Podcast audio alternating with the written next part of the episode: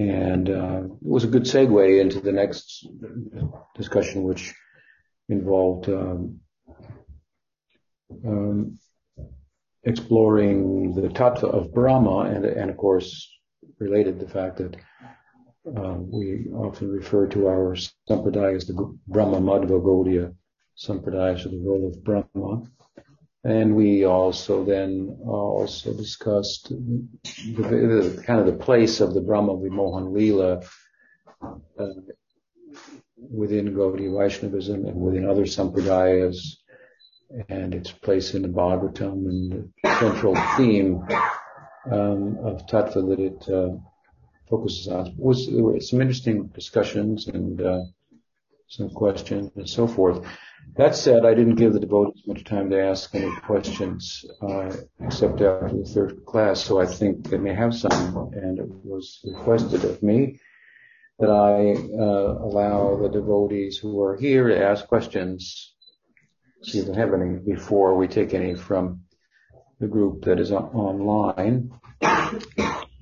And, and if uh, you can repeat all the questions after you get them you know, when they ask the question to repeat them on the. Okay. So is Padmanabh Maharaj set up? He is on, yes, he's set up and he's. Excuse me. Oh, good. Hi, is that from Madhavan? Oh yeah, we we have we planted you know over 100, 100 coconuts a few years ago. And wow. Probably got ten thousand coconuts uh, coming. Wow.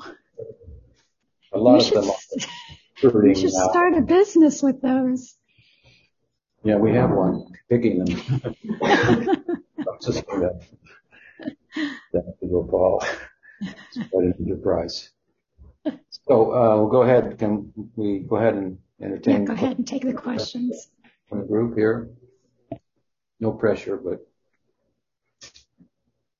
if so. Nothing's coming to the fore in the immediate. So if you have any questions there, I think we can take them. We do have a question from Ganga Shakti.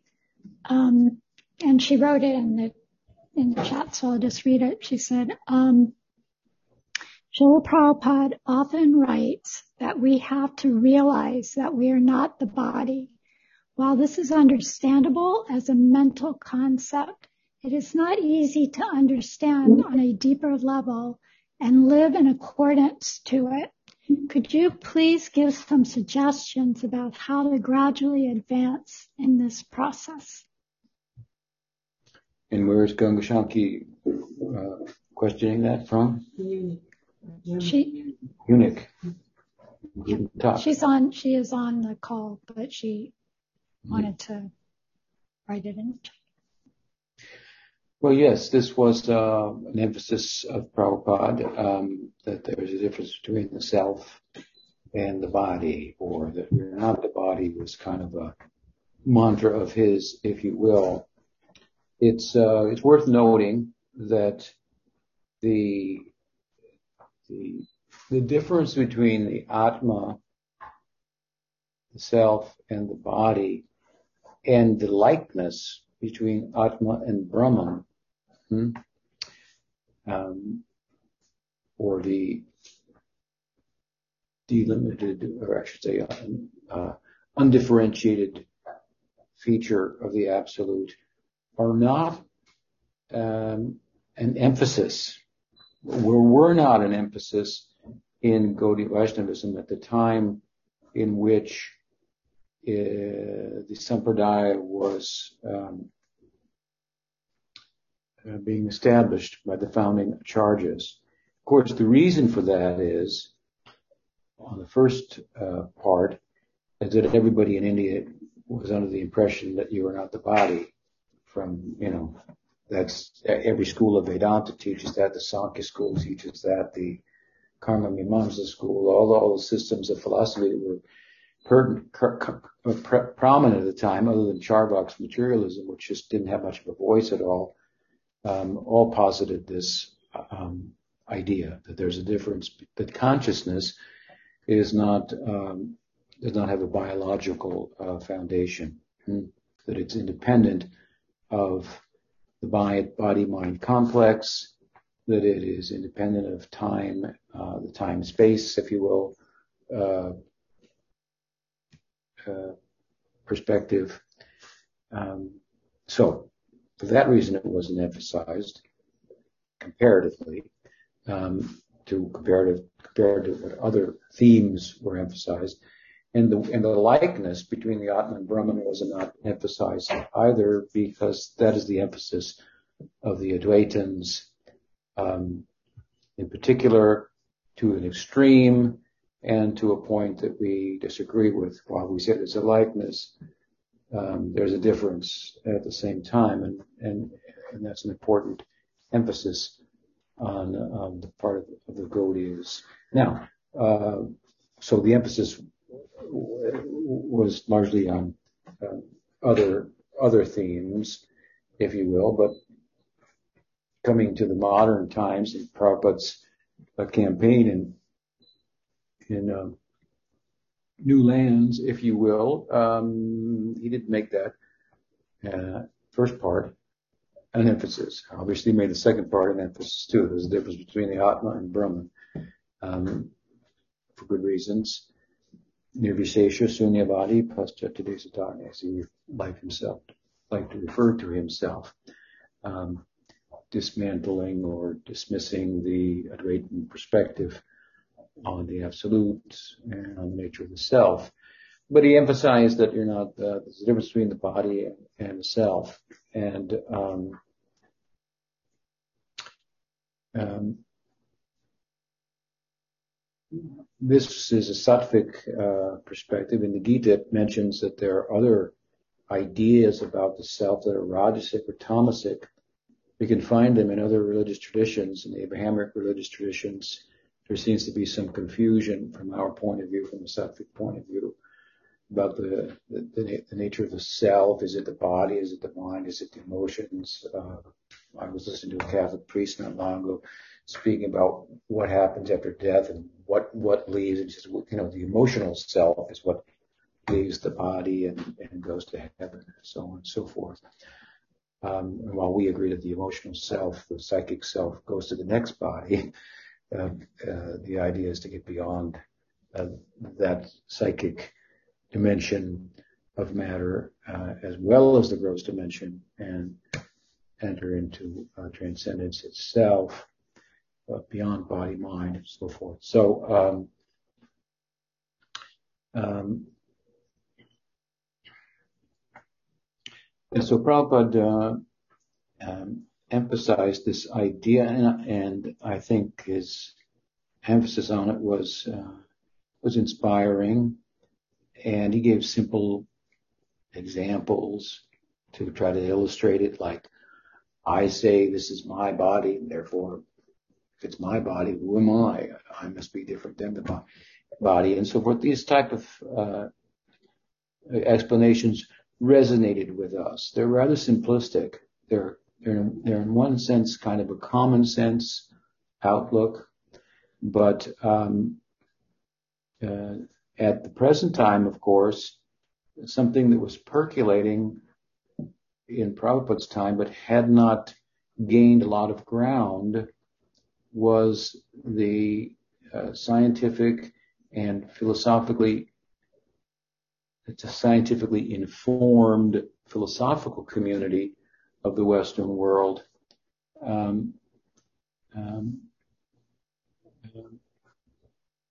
what was percolating and which is prominent now is uh, a um, um the attempt, I should say, to uh, reduce consciousness and the mind, for that matter, to the brain. And, and by that, uh, establish definitively with observable evidence that there's nothing but physical forces that exist. There's no self, there's all illusion, emotions, um, there's no religion, there's no God, there's nothing supernatural. There's only the natural world, only the physical world. It, it goes, goes by different names, many different names, many different versions.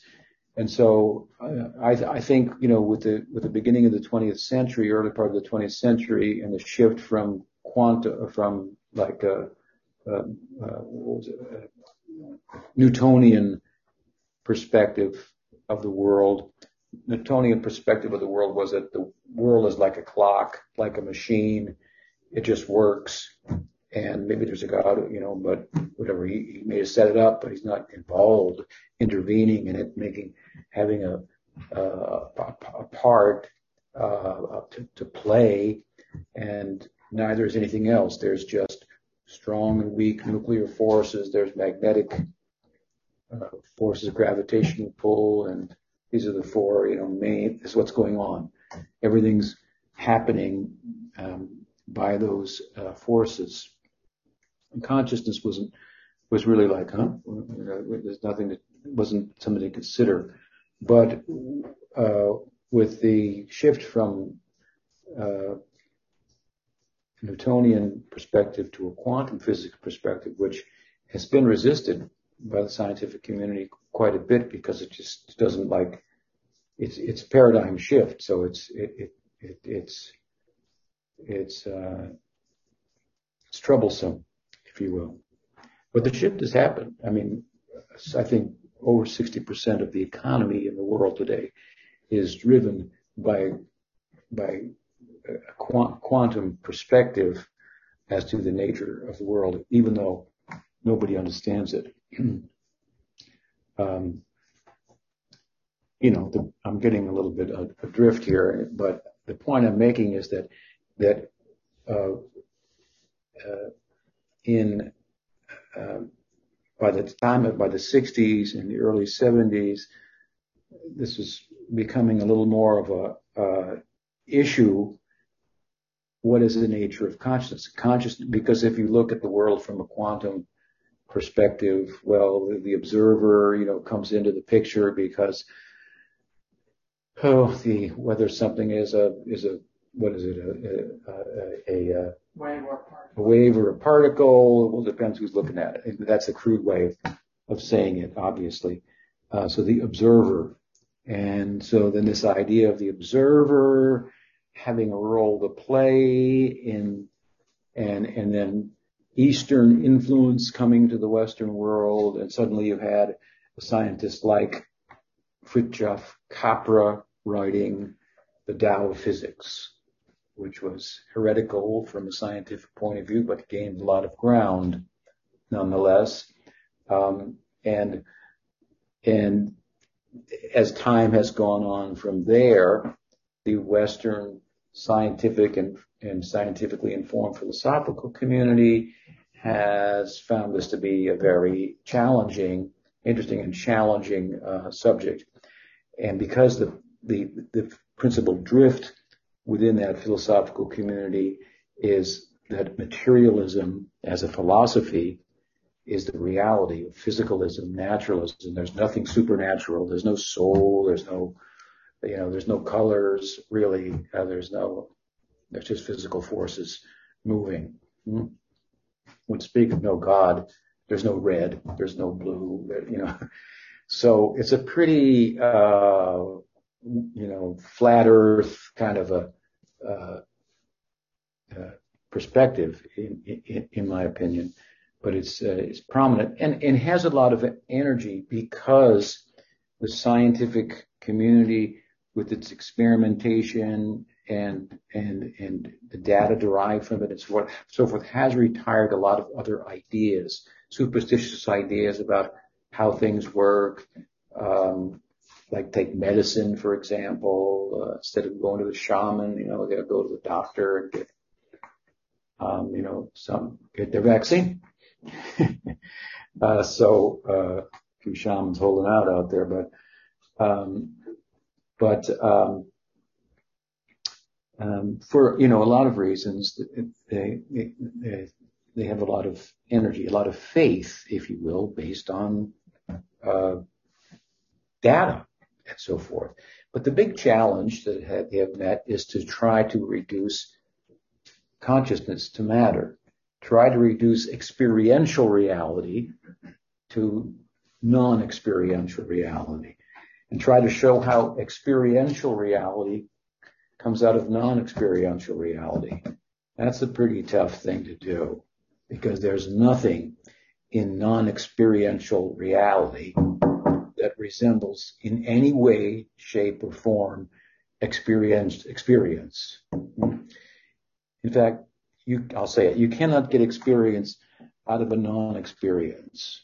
You can't get an experiencing reality out of a non-experiencing reality. So they've got a tall hill uh, to climb, but every week there's a new theory out about how consciousness is, is, you know, just part of the brain and so on and so forth. So it's interesting. And Prabhupada was uh, emphasizing this point at a time when this was percolating and just starting to begin. And although he gives simple examples, it was very convincing to ourselves, persons like myself. He also gave us a practice, which is what your question is about, um, a practice by which we could get experience of that. Hmm? Now, um, to be honest with you, the, the, the, practice was not something separate from bhakti that you would practice that I'm not the body. You might have, and a lot of devotees may have, and try to eat less and sleep less. And sometimes they say, ask them how old they are. They say, my body is this old, you know, and, and this, but my body this, my body that. And, and, and in their mind, you know, they, they kind of try to separate it. Sometimes it becomes problematic hmm? because that's my body over there and I'm over here and I don't take care of my body and, uh, well, the next thing you know, they don't have a, a vehicle that's healthy enough to, to, um, for them to apply themselves in the practice and they're distracted and so on and so forth. Um, so emphases at different times in different places may be useful and over time we may find that they may have been misunderstood, misapplied, and uh, we need to emphasize in a different way. Another way in which this "you're not the body" has been kind of misapplied, I think, by some of Prabhupada's disciples, maybe grand disciples, also great grand disciples, whatever, is is the is that um, because it is such an emphasis within the Gyan Marg. It's like the be all and end all of the Gyan Marg. It's just like, you know, included within Bhakti. As you don't even have to talk about it, so to speak, hardly. Um, but uh, be, because it, it, it is so central to Gyan, there can be a, and I've seen it, a tendency for Gyan, a Gyan-oriented perspective of Bhakti to take uh, precedence. So there will be an emphasis, for example, on Vairagya, on renunciation. It's extreme. Um, after all, because in the Gyan Marg, Vairagya or detachment and the culture ongoing up front of detachment is an anga or a limb of that discipline. Hmm? Vairagya, detachment, is not, by contrast, an anga of bhakti. It's a byproduct of bhakti. Hmm? So, but if your bhakti is kind of uh, influenced by, by gyan, then you can be factoring in long fasting, austerities. Uh, I mean, the gyanis to practice vairagya will do things like uh, sit in, a, in front of a fire at midday in June you know, in the Rajasthani desert and say hot, cold, these are all perceptions of the mind and I'm going to realize it.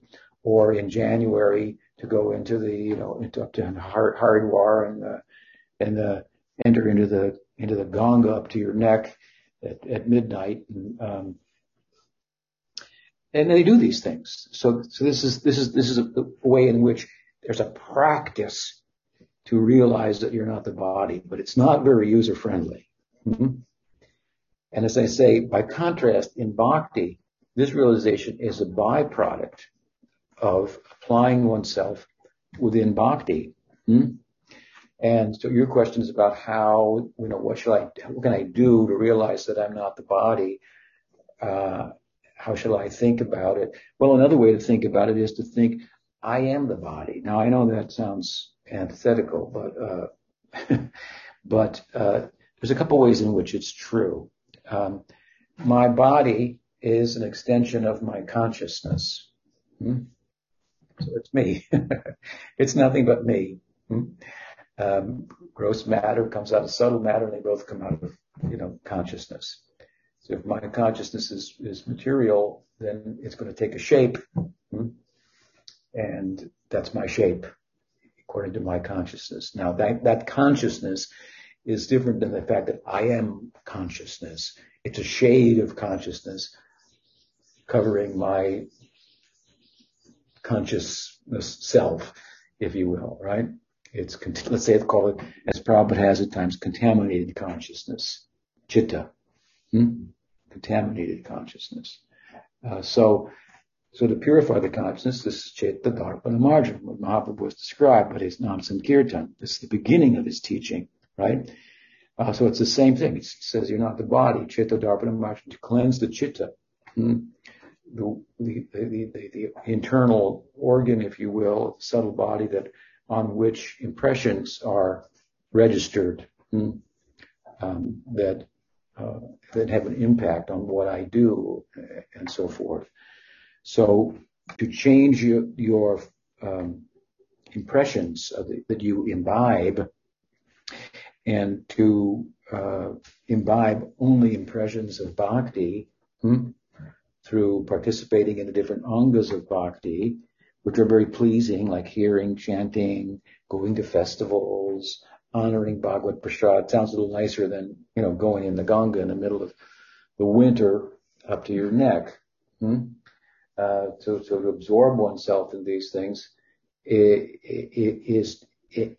is to also say that I am this body by way of saying, I am not a mukta, a liberated soul. I am not a siddha, hmm? but by the grace of my guru and the Vaishnavas, I am also not a baddha jeev, hmm? The opposite, materially conditioned. Well, what am I then? I'm a sadhaka. What a beautiful idea. And I have a sadhaka deha. Deha means body. So my body is the body of the sadhaka. Hmm? I should take care of it. Remember when I was young in the, in the New Dwarka, the Los Angeles temple, we used to sleep on the floor, 30, 40 brahmacharis every night. And, uh, and, uh, and then there was this big bin with clothes in it. And then you would go and close your eyes and reach in whatever you pulled out. That's what you would wear for the day. That was supposed to be, I'm not this body, hmm, renunciation and so forth There were some downsides to that. Um, but but I remember one day looking in the mirror to put tilak on, and I, and, and I was so putting the tilak on. I was think, I was re- reflecting on how the gopis must decorate themselves with such care and so forth, um, uh, and um, how different that was than you know closing your eyes to reach into the bin to pull something out. And I, and I, and I really had a shift in my my my thinking. This is a, this is body. Of course, it's not a not a siddha swarup uh, in the lila, but it's a sadhaka deha that's the vehicle to take me there. Hmm? And Mahaprabhu says in Chaitanya Charitamrita that when you get diksha kale at the time of diksha, then you get a uh, a a new body. That's what I'm talking about, a, a sadhaka deha. Now it's a work in progress. So with the body made up of senses, that those senses are in touch with sense objects. The more they're in touch with sense objects, hmm, in in, uh, in the pursuit of pleasing the senses of Krishna through that contact, the more the sadhaka deha becomes spiritualized, and the more it's in touch with sense objects for uh, for inadvertently fostering the, the, the idea that I am, you know, uh, American or Indian or Swedish or, or Bulgarian, uh, you know, Latin American, North American, then the more that uh, illusory identity is going to be fostered. So it's it's So sadhaka, it's a you know it's a work in progress, especially anishta before the practice becomes very fixed up and and the primary um, distractions have been cleansed away hmm, by this again cheto darpana marjanam cleansing the chitta. Then uh, then you know there's a learning curve. So before nishtas means you're going straight. Now the road has has it's straight, but it's not narrow either. it's straight, but it's not narrow. Prior to that, it's not straight. It's like, it's kind of like, Whoa. it's kind of like I'm going up and I'm going down. If you were to wanted to climb to, you know, Jamunotri or Gangotri at the top of the Himalayas, and you have to go through the foothills. So you're going to go like this. So sometimes you're going down. You think, what's going on here? I'm going down. Hmm.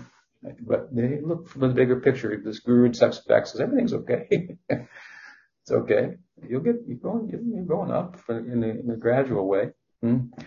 Um, and we learn from going down also. So so there is a learning curve that we call anishta bhajana kriya. You know, it, it, we can't uh, beat ourselves up too much over that. Hmm? Neither can we abuse the fact that that's the place we're in and and and and uh, not strive to um, straighten the road out, so to speak. But the interesting thing is that in the in the anishta stage where the road's not straight, it's narrow. Hmm?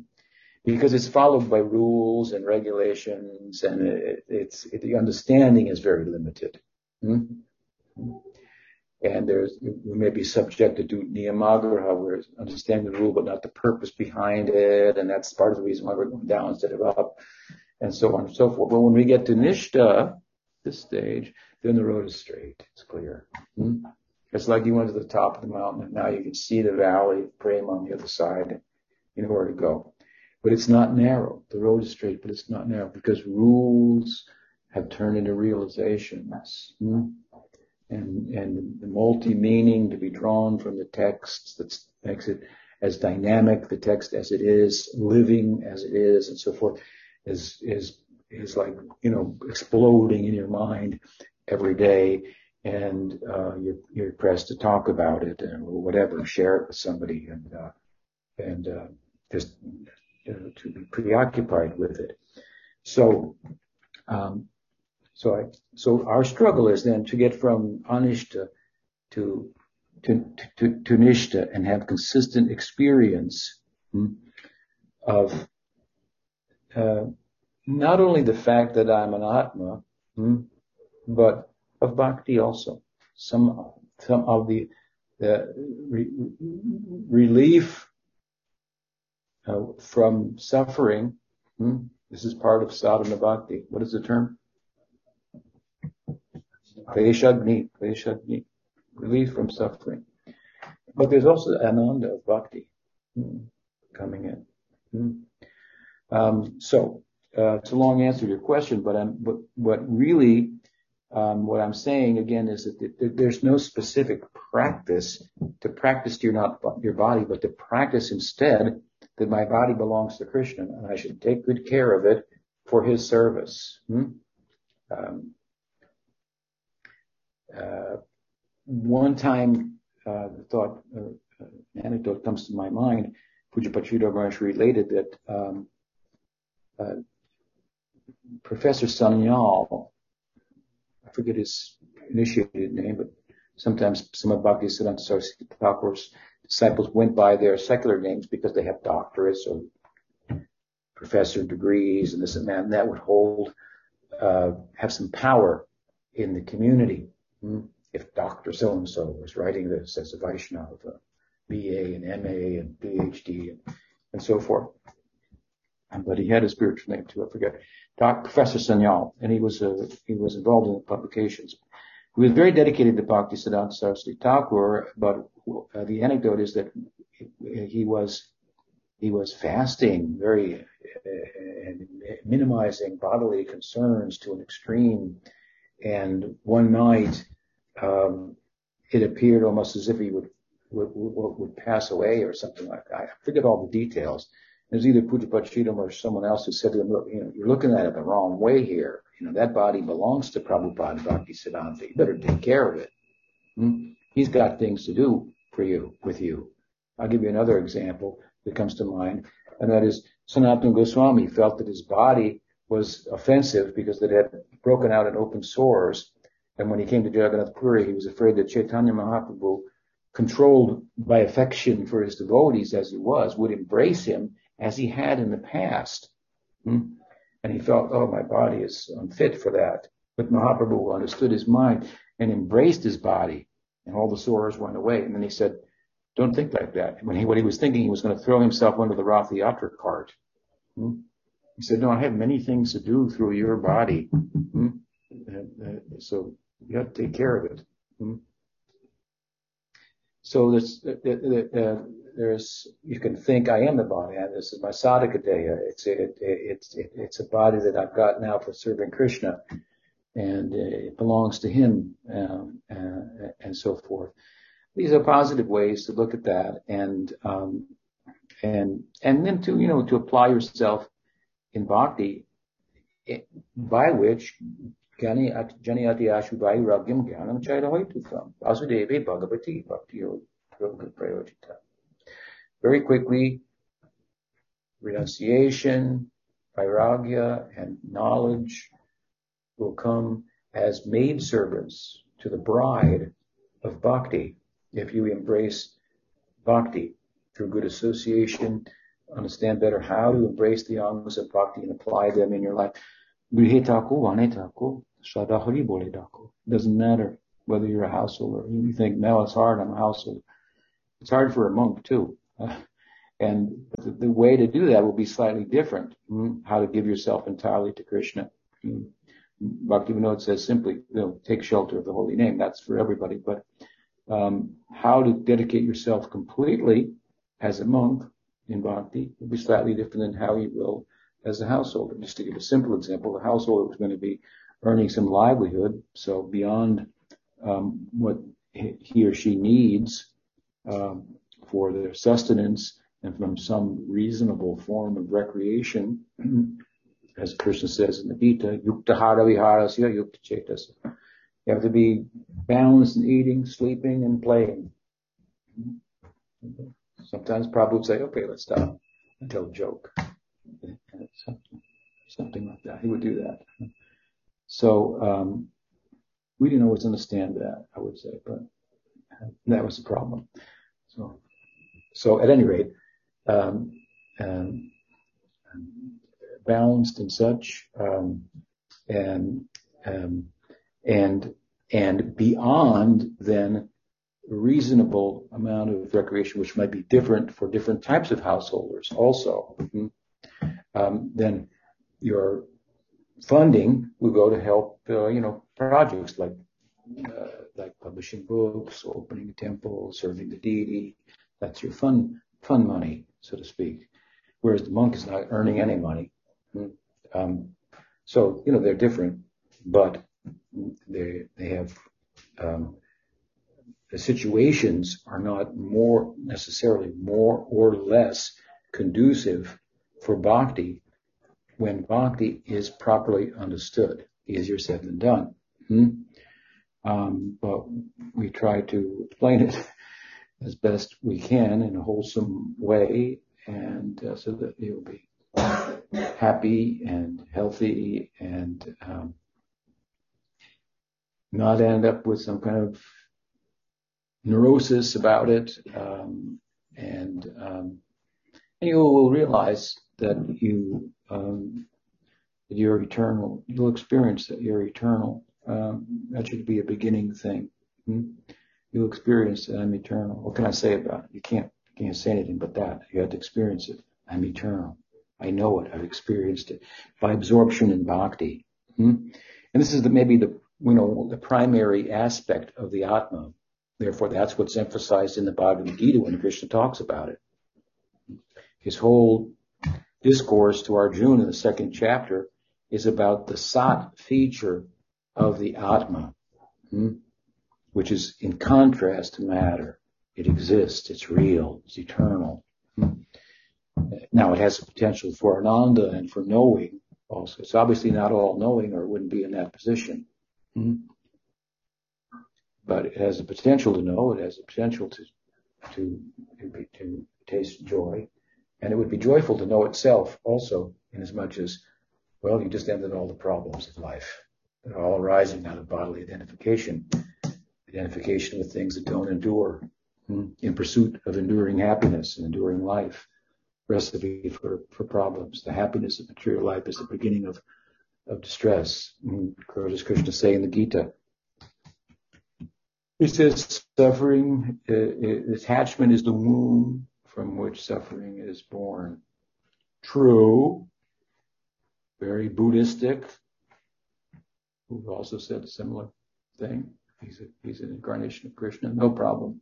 But again, as I began, in bhakti, we don't advance by detachment. Well, you just said attachment's the problem.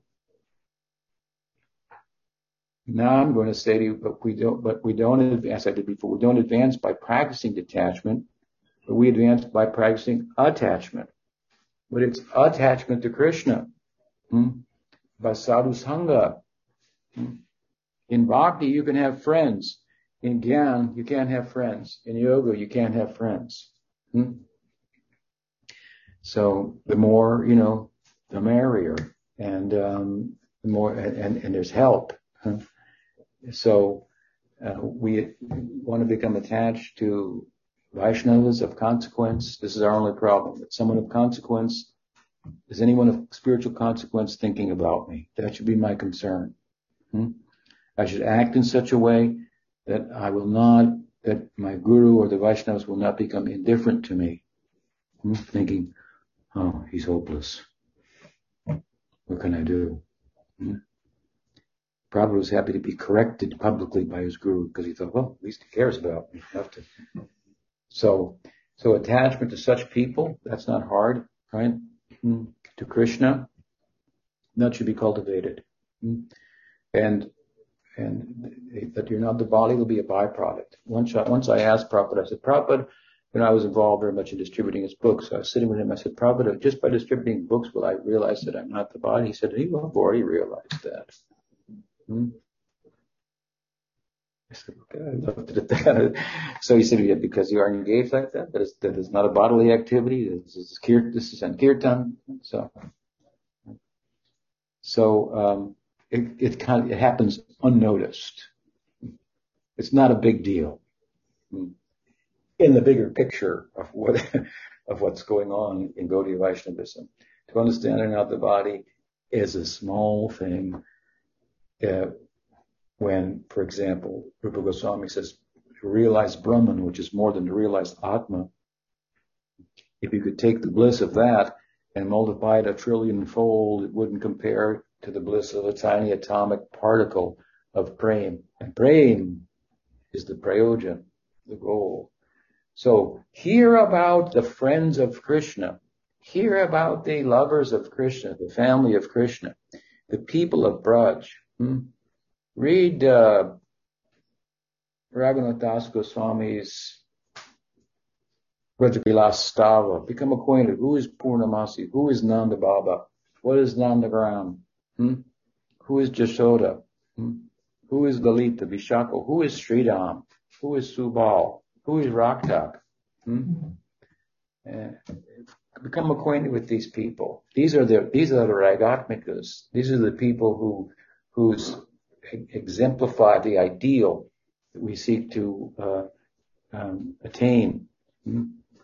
Become acquainted with them uh, and attached to that idea, uh, which is not hard. It's very attractive. And, and harbor that idea and then apply yourself appropriately for attaining that ideal by giving up the things that are not favorable for, for bhakti and accepting the things that are favorable for bhakti. This is our renunciation. This is our vairagya. Yukta vairagya. If it's not favorable, favorable for bhakti, I should give it up. Hmm? Now, you know, we have to practice that. That, that is sharanagati. That is a, that is the beginning and limb of sixfold sharanagati to culture that. Uh, So, I mean, that's a long answer. Um, and, and, it's an interesting one, given the, the, times in which we live, as I said earlier, because now this is a very hot topic, a sexy topic in philosophy in the West and in the scientific community. What is consciousness? What is, what, where the holy grail in the brain, the boing, conscious feeling starts to happen, which is like in a non-feeling thing, feeling comes out. It's like they want to say they want to take this magic and superstitious thinking out of out of life, and meanwhile they expect us to believe that at some point something that's non-experiencing is going to start experiencing. You're going to hit a billiard ball with a cue, and it's going to say, "Hey, you know, could you put a little chalk on it?" Mm-hmm. If that's not magical thinking, I don't know what is. So they're they're as superstitious as you could possibly get. Now they're they're deceived by the evidence that they have in terms of what they call progress, some of which is progressive, relatively speaking. Um, but it, it, it, it's it's uh, it's deceiving in terms of the idea, the hope, the promise, the post-dated check that such pursuits unto themselves will solve all the problems of life. Everybody's still dying. Everybody's still getting sick. Everybody's still being reborn. Of course, I don't accept that, but so so yeah, it's a very interesting topic, and it's interesting to note how how how how hard it is for them to uh, reduce consciousness to matter. They, can't do it. Some people are starting to give up. Hmm in that community even. And they've moved to a panpsychic perspective, which is originally this, you know, found in Vedanta. They have their own ideas of panpsychism, the idea that consciousness is everywhere. It's, it's, it's, it's a fundamental feature of nature. It's not just something that boing, appeared in the evolution of the human, human brain. Um, they're all interesting arguments. Um, um, that are out there. And, and, the point being, I'm saying, is this is really an interesting topic, and Prabhupada was addressing it in a simple, kind of a simplistic way by saying you're not the body and kind of grounding us in that understanding. And then in practices of, bhakti, if we applied ourselves, would give us experience of that, which is most confirming. You can philosophize about it all you want, and that may help you to keep your head and your mind and your intelligence from being swayed to to to to dictate or contemplate actions in another direction. Hmm? Knowledge, proper use of intelligence will have to corral us, so to speak, in practicing bhakti. Lust can be found in the body, can be found in the mind, can be found seated also in the intellect. Hmm? It has to be uprooted. Hmm? So at any rate, um, yes, he, he, the practice, which gives you some little experience this is very, very confirming and should compel us for uh, dipping a little further than just our toe into the ocean of bhakti rasa. So I know that's a long answer. It seems maybe I didn't give you a like silver bullet exactly what to do today. You know, turn left and uh, go to Street 108, and you'll you know realize you're not the body. But this is how we think about it in, in bhakti. Hmm? So, did you have a question? Yes, uh, there's a yeah. follow-up question here. Yes. Uh, okay. Uh, well, one common critique of dualism between matter and consciousness is that there's substantial unclarity over how something immaterial as consciousness could influence the material body, for instance. Yeah. So what would the Gaudiya reply be? Did you hear the question? Can you repeat it? The question in modern philosophy is that is that uh, well Descartes, go back to him, he he he made the argument that that that uh, that the mind was his argument is different from the body, and he thought only humans had minds, hmm? and and I guess he thought mind was the soul. He was a religious person too, of sorts. Um, and so he created uh, this dualism between mind and body. Hmm? Um, was a very crude, you know, cogito ergo sum, you know, I think, therefore I am. Nobody else is. Uh, so this distanced humans who followed that from nature, separated them from nature. We're different. We have a mind. We really are. And, and he thought that being religious that that meant, well, you know, we're eternal. And so nature is just there to rape and pillage and do whatever you want with for human purposes. This is the beginning of the environmental crisis. Interestingly enough, of course, in India, they also posited that you are not, that there's a difference between con- some schools like ours, a difference between consciousness and matter, but they also uh, posited there's a difference between consciousness and mind. Hmm? And so there's, there's three categories there. Consciousness, mind, and body. The, the former, the, the first being categorically different than the other two, which are both different divisions within matter. Hmm? Subtle matter, gross matter, psychic matter, physical matter. And in making, in positing that idea, of course, they at the same time didn't separate humanity from the entirety of nature because they posited that this consciousness is everywhere. Hmm? In the plants, in the animals, in stones, in uh, so, so it was a panpsychic perspective.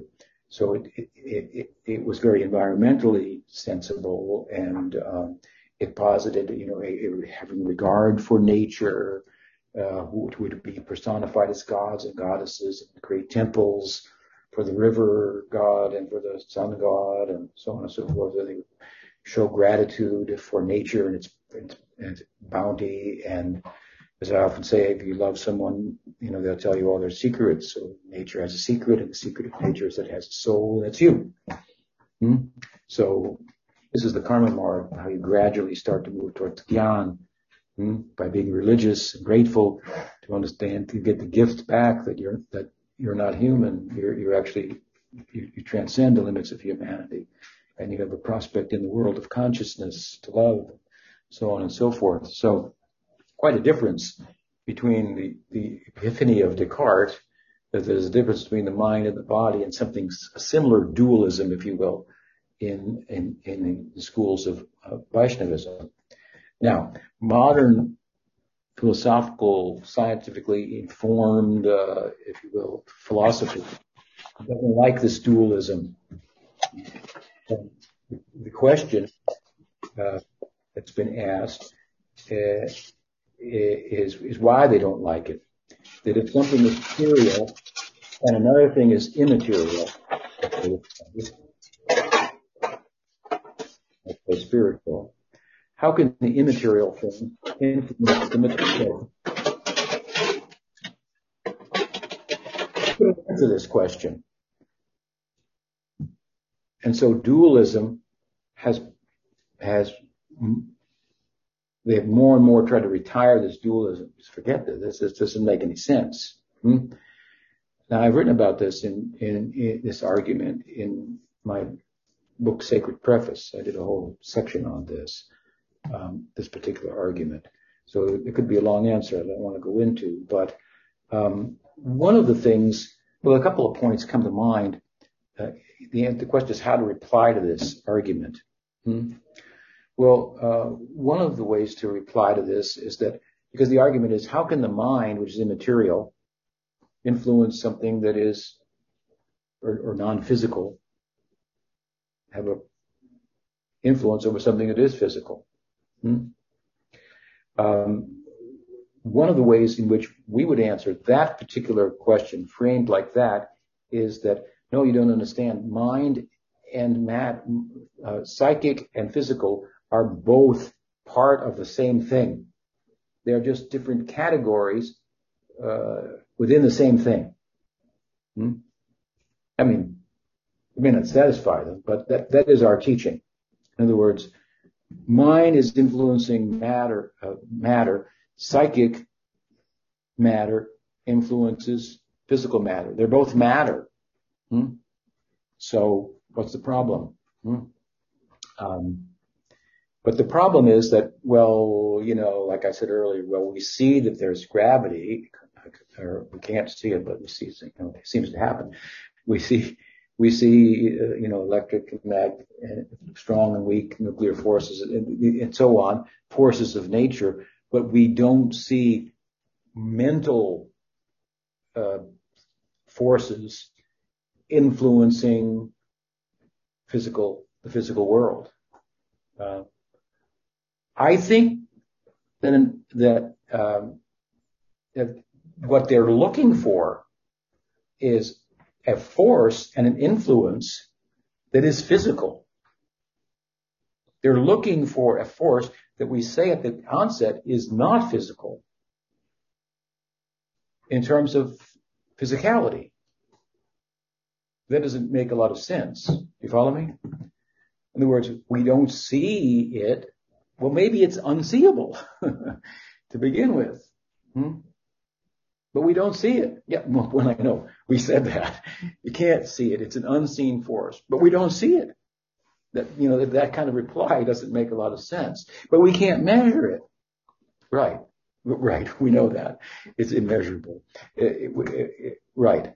Um, so now what some people have done who don't like the materialistic idea has moved towards the paranormal and tried to find examples in the paranormal realm where there, where mind is influencing matter, where there's telepathy, hmm?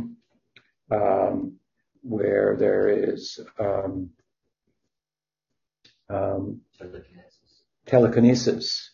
where there's levitation, hmm? um, and so on and so forth. And to be honest with you, there are some very good examples of this. Hmm? There's a man and a lady, I forget their name, a married couple who wrote a book called Irreducible Mind. Hmm?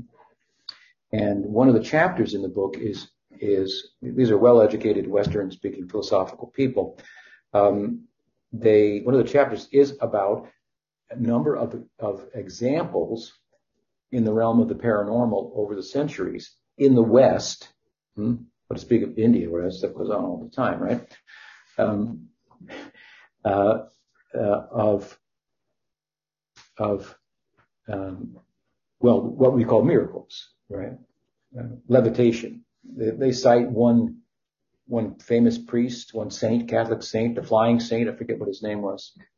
We mentioned him the other day. Somebody looked him up, and he, he there is just, just many, you know, examples. But these these kind of examples, they're going to be few and, far between, and so there's a tendency to dismiss them well, there must be some other explanation for them. We don't have to deal with it. There's not enough of that data to force us to deal with it.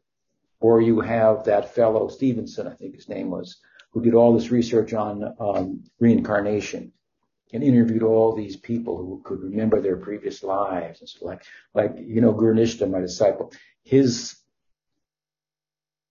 was his brother?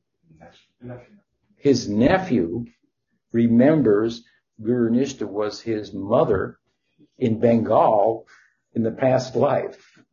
He knows details and everything like that. Hmm? So examples like that, there are lots of them. He researched all this, collected all this data and so forth. Uh, but you know, he wasn't well funded for that, wasn't much appreciated. He was going down, you know, uh, going uh, off the deep end. But for that matter, it was thought that Newton went off the deep end when he started to talk about gravity. They thought, uh-oh, he's going back to the occult because how can, how can something, the only way that things move in the world is if one physical object strikes another physical object, obviously. Hmm? And he's saying that there's this invisible stuff called gravity that makes things move, you know? It's holding the whole thing together. So they thought, oh, he's drifting to the occult. But they, they couldn't, you know, figure it out. But in time, it just got integrated into science. Yeah, this gravity. Okay. we'll go on from here. Um, so, so there are some, uh, some good examples. There's not many enough, you know, to turn the paradigm around uh, on, on its head, but there are some. But um,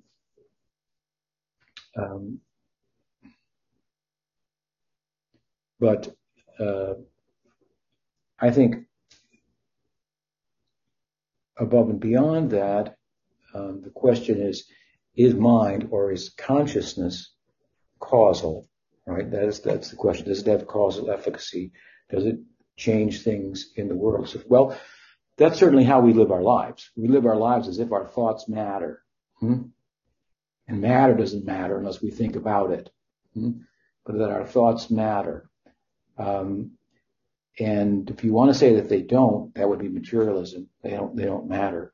They don't have any influence on the world and so forth. You, you, you really doing a talk that is absolutely impossible to walk. If you can't walk it, how good of a talk is it? Hmm? No one can walk the talk of materialism as a philosophy. It is impossible. Hmm? In, in that philosophy, nothing, if you want to get down to the bare facts, nothing matters. It doesn't matter if you kill someone on the street or or you you you you you you, you feed hungry children on Christmas Day. The acts are equally just just the movements of of matter.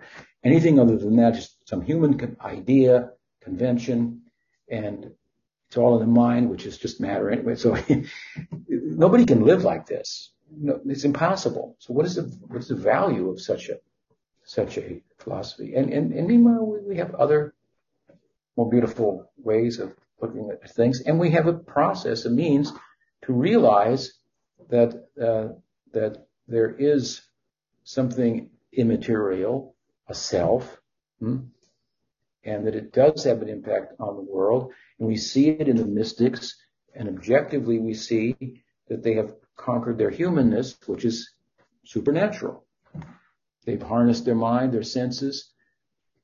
That's supernatural. Try it. It's not easy It's miraculous. So that's external observable evidence which lends credence to their reporting as to the nature of their experience, what the Atma is, what the mind is.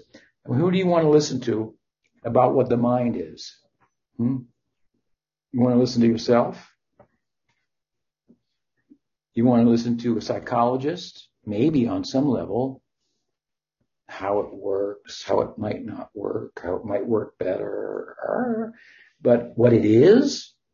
So you want to go to science and philosophy in a modern world, the, the prominent the, the default perspective is it's just a brain. Hmm? These are people who have investigated this, no doubt, but they have no control over their own mind. Or would you rather listen to somebody like Vyas, who in Samadhi with a completely controlled mind, hmm, had the experience of himself and, and Krishna. I mean, it, if someone can control their mind, that's objective. And the, the extension of that would be they can control their senses, harness all their humanity. Maybe that person is reporting is worth listening to. Hmm? And then, yes, mind and consciousness has causal efficacy in the world, but it can't be traced out in the way that other physical influences can be traced out because of the nature of it. Hmm? What to speak of influencing it, we say that consciousness is, is, and we have a reverse idea. I mean, you know, you go to Ber- Berkeley, for example, what did he say? Oh, I think he was the one who said if the, if the, if the tree falls in the forest and nobody sees it, you know, did it happen? Extreme idealism. Hmm? So we want to reverse the thing, extreme materialism to, you know, then you go to extreme idealism. Then, you know, you could say, how could matter influence, you know, consciousness? Now we're not extreme idealists. We say that matter exists. There is something called matter, but it's Maya. It's, it's not what it looks like. It's different. And, and to try to capture it, that is, is my uh, whole act of trying to measure it and bring it within the, your, your, your grasp, grasp. That's impossible. Hmm? That's what it is. It's, it's, you want to talk about in quantum terms, it's, it's, a, it's potentialities that are activated by the observer, by consciousness. Hmm? So, uh, you know, um, I think one of the ways, the directions in which modern philosophy at, dealing with this problem has gone is towards um, what's his name, the Australian philosopher, who, who coined the phrase, the hard problem of consciousness, the hard problem, which is the problem we're, we're, we're talking about. How, how can there, how can there, how can there be experience in a non-experiential thing? Hmm? Hmm? Uh, uh, uh, the direction he's gone in is to say there seems to be another category of matter called mind, hmm? which we agree with. Of course, now we want to go further, right? Um, I'll, uh, the, the, you know, I mean, there's just lots of arguments out there um, counter to this, better than, than, the ones I'm giving, I suppose, or, or in, more in their own language, you know, scientific speak and so forth. But I like the, the, the, the mind experiment of Mary's room. Mary was put in a room hmm, and isolated in the room, born in the room, and um, they wanted to give her the uh, understanding of, of, of red. So they, they revealed to her all of the physical properties of red. Hmm? There are physical properties to the color red, right, as there are to any other color.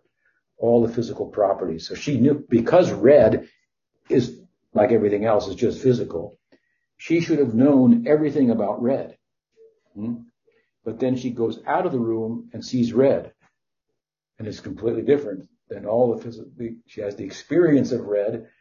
And so she has some knowledge that's of what red is like by experience that is not there in the room.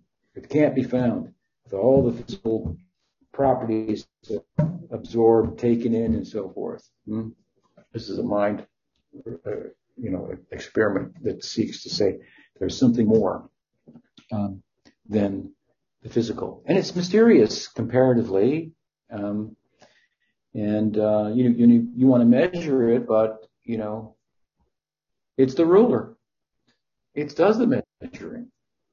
So it's how you have to have a whole shift in thinking. This kind of thinking, how can matter, influence matter? You're not acquainted, we would say, with the nature of mind and consciousness. Therefore, you're asking the question. What else? it's crazy. Another another question. Do you want another question?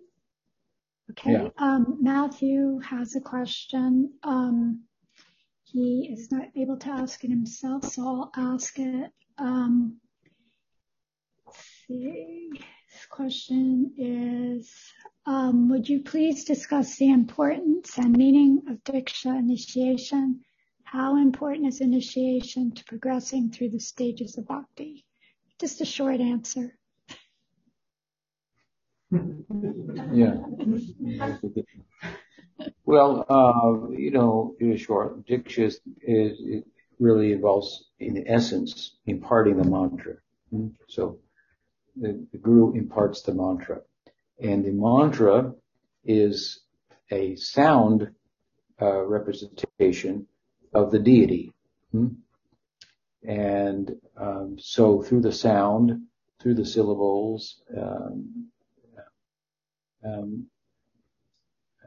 he uh, reveals himself um, in the archan, which is the ritualistic uh, realm of bhakti, where the deity of Krishna, for example, is worshipped, then the mantra that corresponds with the deity is employed in that realm of ritual to bring out the uh, for the practitioner, uh, the participant, the reality of the deity's uh, presence there.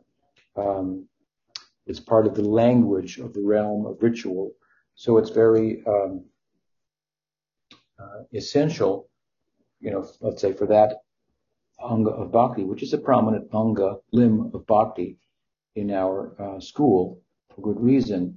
But uh, beyond that, uh, as I say, um, um, I think that uh, in diksha, what occurs is something I referred to earlier, that someone of spiritual consequence acknowledges us, uh, and it's not what you know, it's who you know. Hmm? So if someone who has endeared himself or herself to Krishna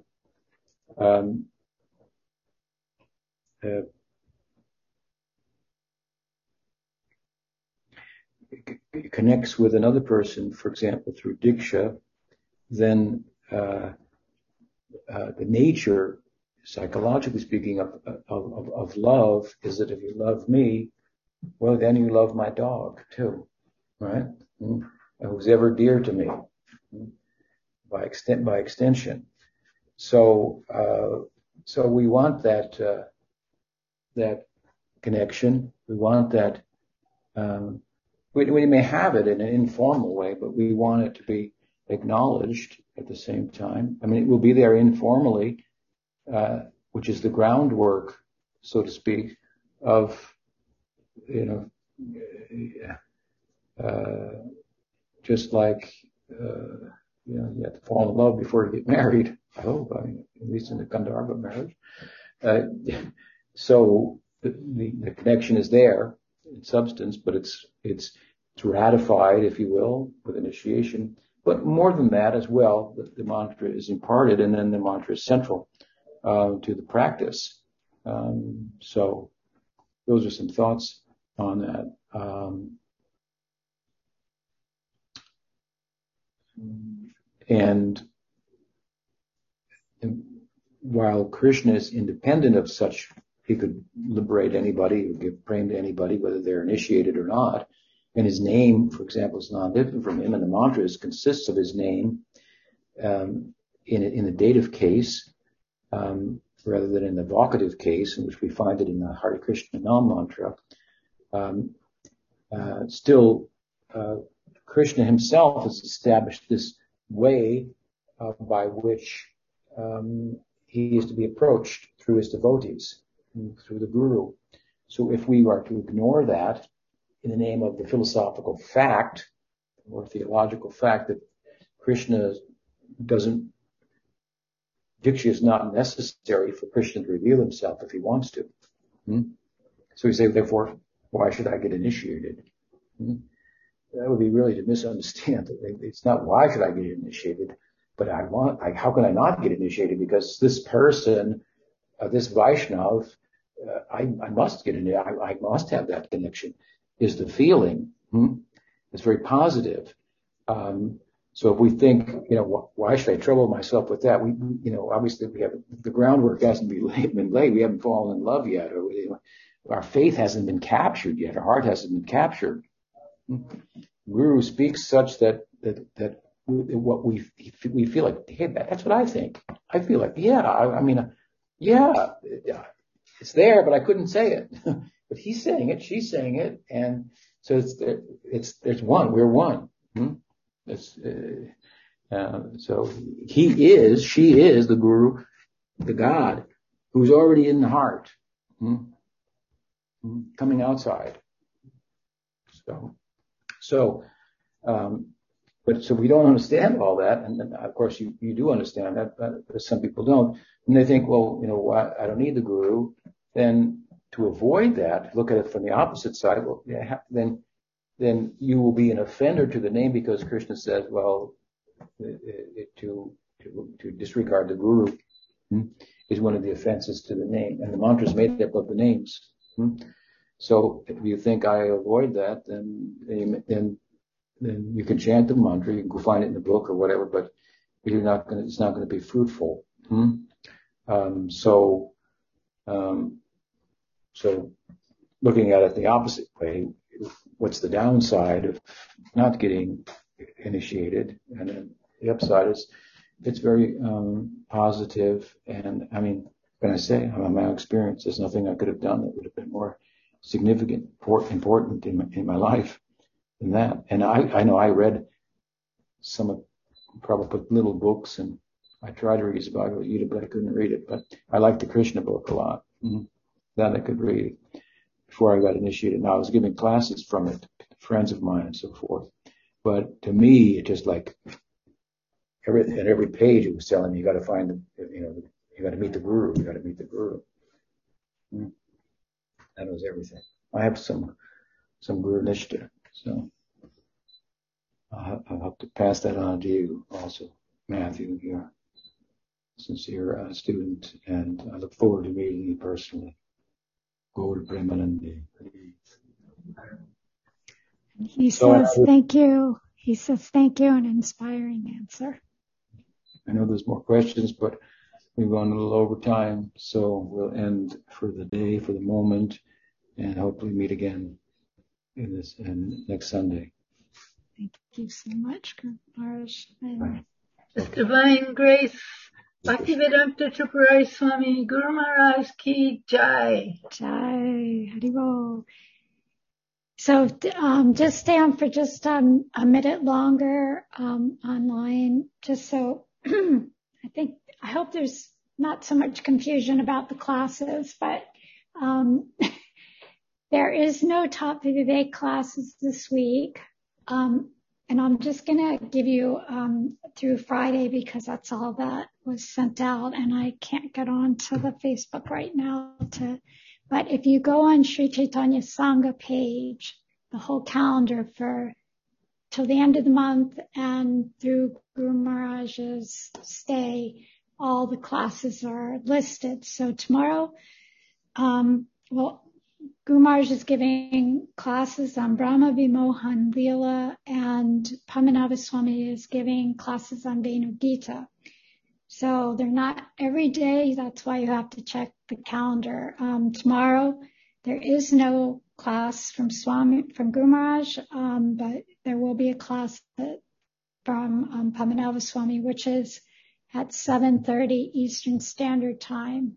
Um, and then on Tuesday, they're both giving class. Um, is giving class at 12.30 and Padmanabha Swami is giving class at 7.30 Eastern Standard Time.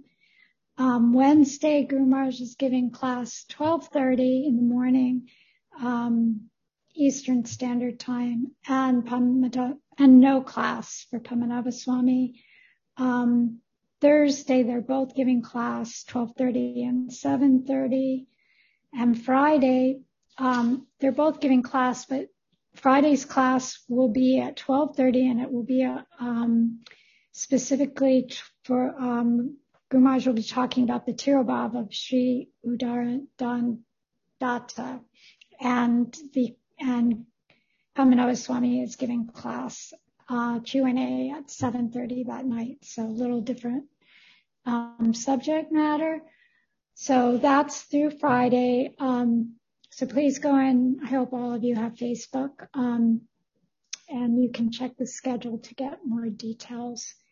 So, um, Thank you very much for all of your participation.